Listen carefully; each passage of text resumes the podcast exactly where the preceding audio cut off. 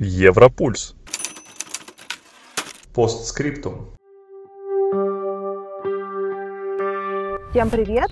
С вами подкаст Европульс Постскриптум и я его ведущая Ксения Болохова. Раз в месяц я приглашаю авторов или контрибьюторов э, наших статей для сайта Европульс.ру, чтобы обсудить с ними то, что осталось за кадром. Сегодня у нас в гостях наш автор из Берлина Татьяна Фирсова. На самом деле она написала очень много дико интересных статей про жизнь в Германии с очень разных точек зрения. Но сегодня мы поговорим про э, приют для собак и вообще про то, как в Германии, в Берлине принято жить бок о бок с собаками и другими домашними животными. Тань, привет! Привет, Ксюша. Но это не только приюты для собак, это приюты для, э, для разных животных. Вот, и это очень интересно, потому что мне казалось, что у нас они как-то разделены, я имею в виду в России. Но давай мы начнем с начала. Можешь, пожалуйста, рассказать про свой бэкграунд, почему тебе вообще э, было интересно написать вот эту статью. И несмотря на то, что статья на самом деле довольно старая, она вышла в 2020 году, но до сих пор она у нас э, довольно высоко котируется, и людям интересно ее читать. Вот. Э, отчасти, мне кажется, это потому, что она так написана очень от души. Э, закрадывается подозрение, что для тебя это была не просто работа, а часть жизни. Да, но это и есть часть моей жизни. В Берлине есть такое место, которое называется «Приют для животных Тирхайм Берлин». Я ну, по какой-то причине стала искать э, этот приют для животных э, на сайте Google и увидела фотографии помещений, помещений этого приюта. Э, это огромная территория с огромным количеством разных отделений для разных животных. Там работает много людей, и там все очень хорошо организовано. Вот. И мне захотелось сюда приехать и посмотреть, как это организовано, как это работает. А почему э, мне захотелось? Потому что у меня всегда в моей жизни э, были собаки с моего 12-летнего возраста. Первую собаку мама принесла со стройки, нашла щенка на улице, такая дворняжка, э, ее звали Фаня. Вот так вот дальше пошло, что у нас всегда собаки есть. И сейчас у нас тоже есть собака. Слушай, вот ты затронула тему о том, как у вас появилась первая собака да, в семье.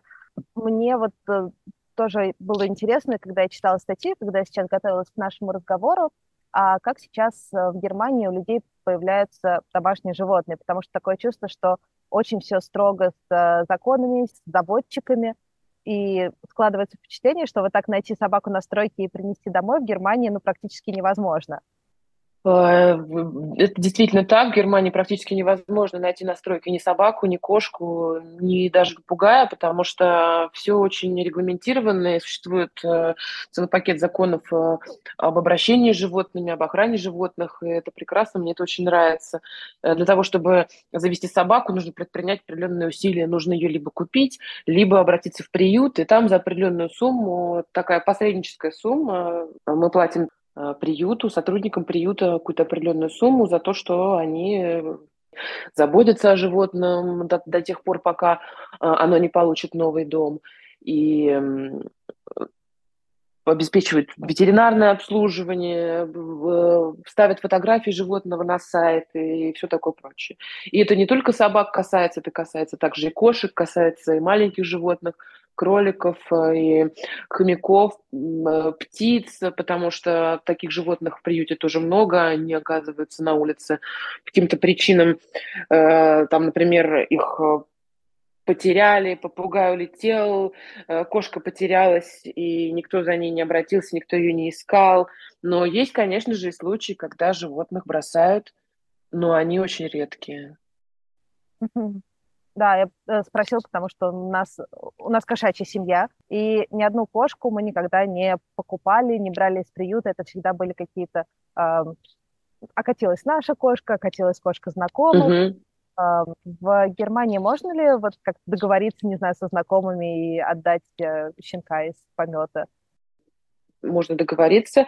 Э, в этом случае все равно кошка, которую ты берешь, или кот, у него будет или у нее паспорт, и чип, и прививки какие-то начальные. То есть договориться, конечно, можно, но правила в идеальном случае будут одинаковыми для всех. Твое имя будет записано в документы кошачьи и все такое прочее. Все будет регламентировано. Если, конечно же, это не какая-то нелегальная покупка, э, по-прежнему существует эта проблема с нелегальными торговцами животными, когда человеку передается или продается животное без соответствующей документации, без сертификатов, без чипов. Такое тоже бывает. Угу. Слушай, а ты не смотрела, вот в статье много раз упоминалось, что это проблема, и с ней законодательно борются. А что-то изменилось за три года? Эм, честно говоря, мне трудно сказать. Но я знаю, например, что кошку можно до сих пор приобрести у заводчика или у кого-то похожего на заводчика через сайт э, бесплатных объявлений eBay. И там будет совершенно другая цена. Кошки, которые и собаки, которые продаются официальными заводчиками, они дорогие очень за них просят большие деньги. Большие деньги – это тысяча, две тысячи евро и больше. Да. А еще, если я не ошибаюсь, э, вводят тоже в разных европейских странах, в Германии, я так понимаю, уже давно налог на домашних животных. О, это давно это обязательно для всех владельцев собак. Опять же, говорю про собак, поскольку я больше с этой темой знакома. И как только человек покупает собаку, в идеальном случае он должен э, сообщить э, в финансовый э, надзорный орган. это, наверное, смешно звучит, но это так. И человек платит налог на собаку, по-моему, раз в квартал. Там какие-то не очень большие деньги. Собака при этом получает такой чип, но чип на этот раз не вживляется под кожу, а он просто вешается на ошейник, и э, его нужно носить с собой, там, в кошельке или вешать собаке на ошейник, чтобы в случае проверки, такое бывает, лучше, чтобы он был, чем если бы его не было, потому что тогда может быть штраф. Ладно, Но это, это на самом деле очень неплохо, мне кажется, потому что это помогает людям ответственнее относиться к своим животным. И вообще ко всей ситуации с животным. То есть, э, ну, это хорошо. А вот еще такой вопрос. В Германии есть ли такой, не знаю, период взросления, когда вот ребенок достиг того момента, когда ему можно будет подарить собаку, э, или подарки в виде домашних животных не очень приветствуются? Ну, то, что я вижу и наблюдаю по своим друзьям, знакомым, соседям, э, обычно это все-таки не подарок. То есть, если семья хочет завести собаку или кошку, то это все-таки семья хочет это сделать. По крайней мере, а, то, что у них на сайте совершенно четко обозначено, э, такой момент, что если вы хотите как семья взять собаку, то вы должны обязательно все прийти, всей семьей, от младенца до бабушек. Ничего себе. А чтобы с да. ними познакомились а, ну, те, кто ухаживает за собакой в приюте, или зачем всю семью тащить? Да, и для этого тоже, чтобы познакомили, чтобы и семья познакомилась с собакой, и чтобы на семью посмотрели люди, которые ухаживают за животными в приюте. То есть процесс забора собаки, кошки, кролика или там, я не знаю, рептилии. Вот можно, например, по... змею попросить себе. Серьезно, я не шучу, можно попросить себе в приюте змею. Вот. Или петуха, например. А, процесс происходит следующим образом. Можно туда просто прийти, а можно пойти на сайт этого приюта, конкретно этого приюта. И на сайте есть эм, такие банки данных, фотобанки животных. Вот. И там можно посмотреть, кто может э, той или иной семье подойти.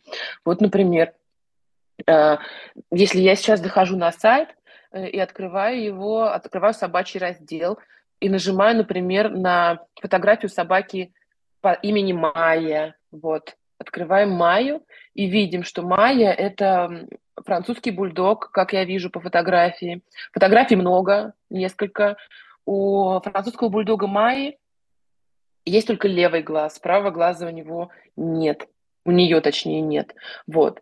И это то, что касается фотографий. Дальше то, что касается бюрократической части. Здесь есть краткое описание этой собаки, и мы видим в описании этой собаки, что Майя, Майя в семье, в которой она жила, э, не смогла ужиться с новорожденным ребенком, который там появился, и вела себя агрессивно. Э, что конкретно произошло, не сообщается. Тем не менее, Майя, как мы видим, оказалась в приюте. Поэтому э, в описании собаки сказано, что она э, нуждается в как бы специальном новом хозяине. То есть это должен быть какой-то человек, который э, имеет опыт обращения с животными и э, в семье которого нет детей. Вот так.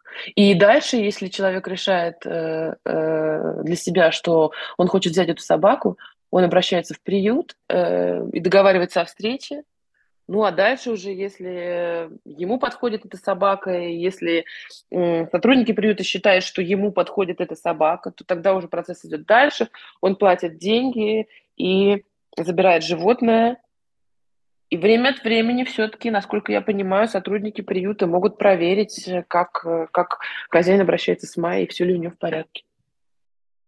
Да, ну, собственно, я хотела предложить вернуться к теме приюта. Можешь, пожалуйста, рассказать, как он выглядит? Потому что вот, когда я слышу словосочетание «приют для животных», у меня не очень радостная картинка всплывает перед э, внутренним взором. Это какая-то, знаешь, такая закрытая территория, все в решетках, Э, в основном все сидят в помещении, я имею в виду животные. Вот, а в статье показана какая-то альтернативная реальность. Э, можешь рассказать, что вот тебя больше всего впечатлило, когда ты туда пришла ногами? Да, конечно. Я сейчас еще все-таки немножко расскажу про съемку высоты, потому что это действительно очень интересно. И я вот сейчас читаю, Э, что этот приют на самом деле не только самый большой в Берлине, он вообще считается самым большим в Европе. Если мы говорим о съемке с высоты, то он выглядит действительно очень странным, как какой-то космический объект. Это такой большой-большой круг, в котором заключено несколько разных других кругов, маленьких, и э, снаружи он еще обнесен таким забором. Э, если мы говорим о посещении этого приюта, то ты когда туда приходишь, приезжаешь, он находится далеко от центра города, туда нужно ехать. Значит, ты туда при, приходишь, и впечатление тоже очень странное, потому что забор, который обносит его по, по периметру, он такой бетонный, высокий, и вообще сразу непонятно, что это крематорий или приют, или, или вообще что-то такое страшное есть какие-то часы посещения, когда можно туда просто прийти, но если ты хочешь с кем-то поговорить, или если ты решила брать кошку или собаку, то ты там звонишь, договариваешься, говоришь, что вот я хочу, и тогда тебе, конечно, назначают встречу. Там есть какие-то пропускные пункты, ты туда заходишь. Внутри все выглядит не так страшно, как снаружи, точнее, совсем не страшно. Эм, то, что я видела, э, я видела отделение для мелких э, животных и птиц, э, видела кошачье отделение, была в помещении для собак, и снаружи только видела территорию, которая отведена для больших животных и для экзотических животных. Вот. А, кошачий такой пансион кошачий выглядит следующим образом. Мы открываем дверь, заходим туда, у нас прозрачные стены, мы видим справа и слева все вот эти большие вольеры. Значит, Э, для каждой кошки отдельный вольер, и там есть игрушки для животного, и там есть поилки, кормушки, там какие-то лежанки, вот. И э, вот они там так и находятся. И они там не одни, там э, есть люди, которые обслуживают эти вольеры, и есть еще волонтеры, которые приходят, или так называемые попечители, которые приходят к животным и общаются с ними, и всячески их развлекают. И то же самое с собаками. То есть какой-то центр, я не знаю, наверное, очень путанно объясняю, но есть центр этого большого помещения для собак, и от него лучами расходятся вот эти вольеры для отдельных животных, и там тоже сидят собаки, они все лают, там очень шумно, там есть сотрудники, которые тоже с ними общаются, и там тоже есть э, волонтеры или попечители, которые там делают разную работу для животных. Многие просто приходят для того, чтобы погулять с собакой. Они берут на какое-то время ее, выводят на территорию зеленую, гуляют с ней, общаются. Я так понимаю, это как такая альтернатива тому, чтобы завести собаку самостоятельно. Если нет возможности, то можно прийти вот так погулять с собакой. Да, в какой-то степени так оно и есть. То есть можно прийти и погулять с собакой, как бы потренироваться гулять с собакой, что называется. Кто это обычно? Какие это люди? Что за люди? Люди разные. Люди есть э, э, совсем э, там молодые, юные, не знаю, 18-20 лет. И есть люди вообще любого возраста. Наверное, совсем маленьких детей нет. Детям одним туда трудно добраться. И Ну, это, я не знаю, они пускают туда совсем маленьких детей, там несовершеннолетних школьников, без родителей. Слушай, а есть еще э, такие вот слухи, что перед тем, как э, ты можешь заводить какое-то домашнее животное в Европе, надо э, сдавать какие-то э, тесты, условно, как водительские права ты получаешь, вот примерно так же права на владение животным. Э, такое существует или пока только на уровне слухов? Я, честно говоря, про такое не слышала, и, э, насколько я знаю, никаких тестов сдавать не надо. У меня в достаточно близком окружении э, за последние два года э, одна семья взяла двух кошек, а другая семья взяла собаку, и никаких тестов и никаких экзаменов они не сдавали. Но да, я выступаю э, за это, я это очень поддерживаю, потому что вследствие того, что собаки у меня уже, не знаю сколько, 20 лет, 25 лет, э, я могу сказать, что я наблюдала огромное количество случаев, когда в России, в Москве люди заводят собачку, кошечку, потому что ребеночку очень хочется или хочется еще кому-то в семье, а потом оказывается, что люди не справляются с эм, этой обязанностью, с этой ответственностью, и собака или кошка оказываются Э, в лучшем случае у каких-то знакомых, а э, так, ну просто когда животные отдают. Я считаю это неправильным. И для того, чтобы этого не происходило, я считаю, что правильно абсолютно, что э, законодательство это все регулирует таким образом.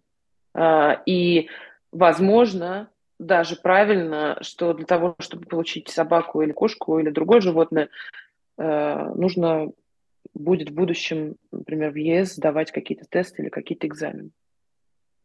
Угу. И я просто напомню, что вообще статья, о которой мы сейчас говорим, называется «Почему в Германии бездомные собаки угу. на улицах нет?». Ну, в общем, да, именно вопрос угу. про бездомных животных, uh, я так понимаю, угу. он фигурировал в формировании вот всего, всей этой повестки. А так их и нет просто, бездомных животных-то. Их просто нет, не существует. Ну, то есть есть какой-то улетевший попугай, либо, либо, я не знаю, кошка, которую э, люди выпускают погулять, а потом она приходит домой, а так бездомных домашних животных в Германии нет. Да, еще один вопрос по э, приютам. Скажи, пожалуйста, сколько может животное находиться в приюте? Ой, ты знаешь, там э, бывают случаи, когда они очень долго живут в приюте, потому что их никто не забирает этот, этот, э, этот срок не ограничен. Но при этом нет такого, что обязательно надо освободить место, э, чтобы там новые поступления были? Нет, такого нет. Это здорово. Нет. Да, мне тоже кажется, что это очень хорошо. Ну и, наверное, давай последний вопрос. Вот ты э, подняла тему того, что ну, как бы люди иногда не справляются со своими животными, и я так понимаю, что в Германии mm-hmm. есть сервисы, которые помогают Э, хозяевам, там, допустим, выгуливать собак или еще что-то есть. Вот ты можешь про это рассказать подробнее? Я знаю, что есть, как и в России, есть гостиницы для собак. Если человек уезжает в отпуск, то собаку можно можно отправить в эту гостиницу. Наверное, кошку тоже. А, стоит это, прямо скажем, дорого. Один друг нашей семьи сказал, что пребывание очень крупной собаки в эм, такой гостинице обходилось э, в районе 80 евро за сутки. Вот. Я никогда не пользовалась этой услугой, потому что я всегда либо искала кого-то из своих друзей, кто мог бы взять мою собаку, либо просто брала собаку с собой. У меня такой пунктик, я все время таскала и таскаю собаку с собой. А если такой возможности нет, то я не еду никуда. Вот. Есть в Германии разные социальные сети, это такой аналог Facebook или Инстаграма, не знаю, можно ли сейчас про них говорить или нет, наверное, уже не очень можно. Но есть социальные сети, которые организованы для соседей, которые живут в одном районе. И я тоже зарегистрирована на таком сайте, и там я иногда читаю объявления. Часто эти объявления написаны подростками или школьниками, которые предлагают свои услуги для прогулок э, с собаками. Вот. Ну, иногда они делают это просто так, безвозмездно, потому что просто ребенку хочется э, поиграть с собакой или посмотреть, э, может ли он себе позволить э, там, собаку. То есть родители ему говорят, вот ты, значит, если хочешь собаку, ты вот пойди погуляй с собакой э, кого-нибудь другого, а потом мы посмотрим, как бы, справишься ли ты. Вот. То есть можно найти либо человека, который просто так это будет делать, либо за какую-то не очень большую плату он будет гулять с твоей собакой. То есть очень индивидуально. Но э, это в России обычно бывает, и в Германии это тоже так. Если есть собака, то это значит, что ты как собаковладелец или собаковладелица знаешь весь район, всех собачников. И э, если у тебя есть проблема там на неделе, тебе нужно прям обязательно помощь нужна собакой, то ты просто звонишь кому-то из э, тех людей, которых ты знаешь, и просишь их об одолжении взять собаку на пару часов. Как правило, это происходит таким образом. То есть я беру собак своих знакомых, если они меня просят, или мои знакомые делают то же самое для меня. Э, спасибо большое. Интересно. Надеюсь, что осознанности в владении собаками, кошками и другими животными будет больше и больше и в Германии, и в России. Большое спасибо тебе за разговор, за интервью. Всего хорошего. Счастливо. Спасибо. Счастливо.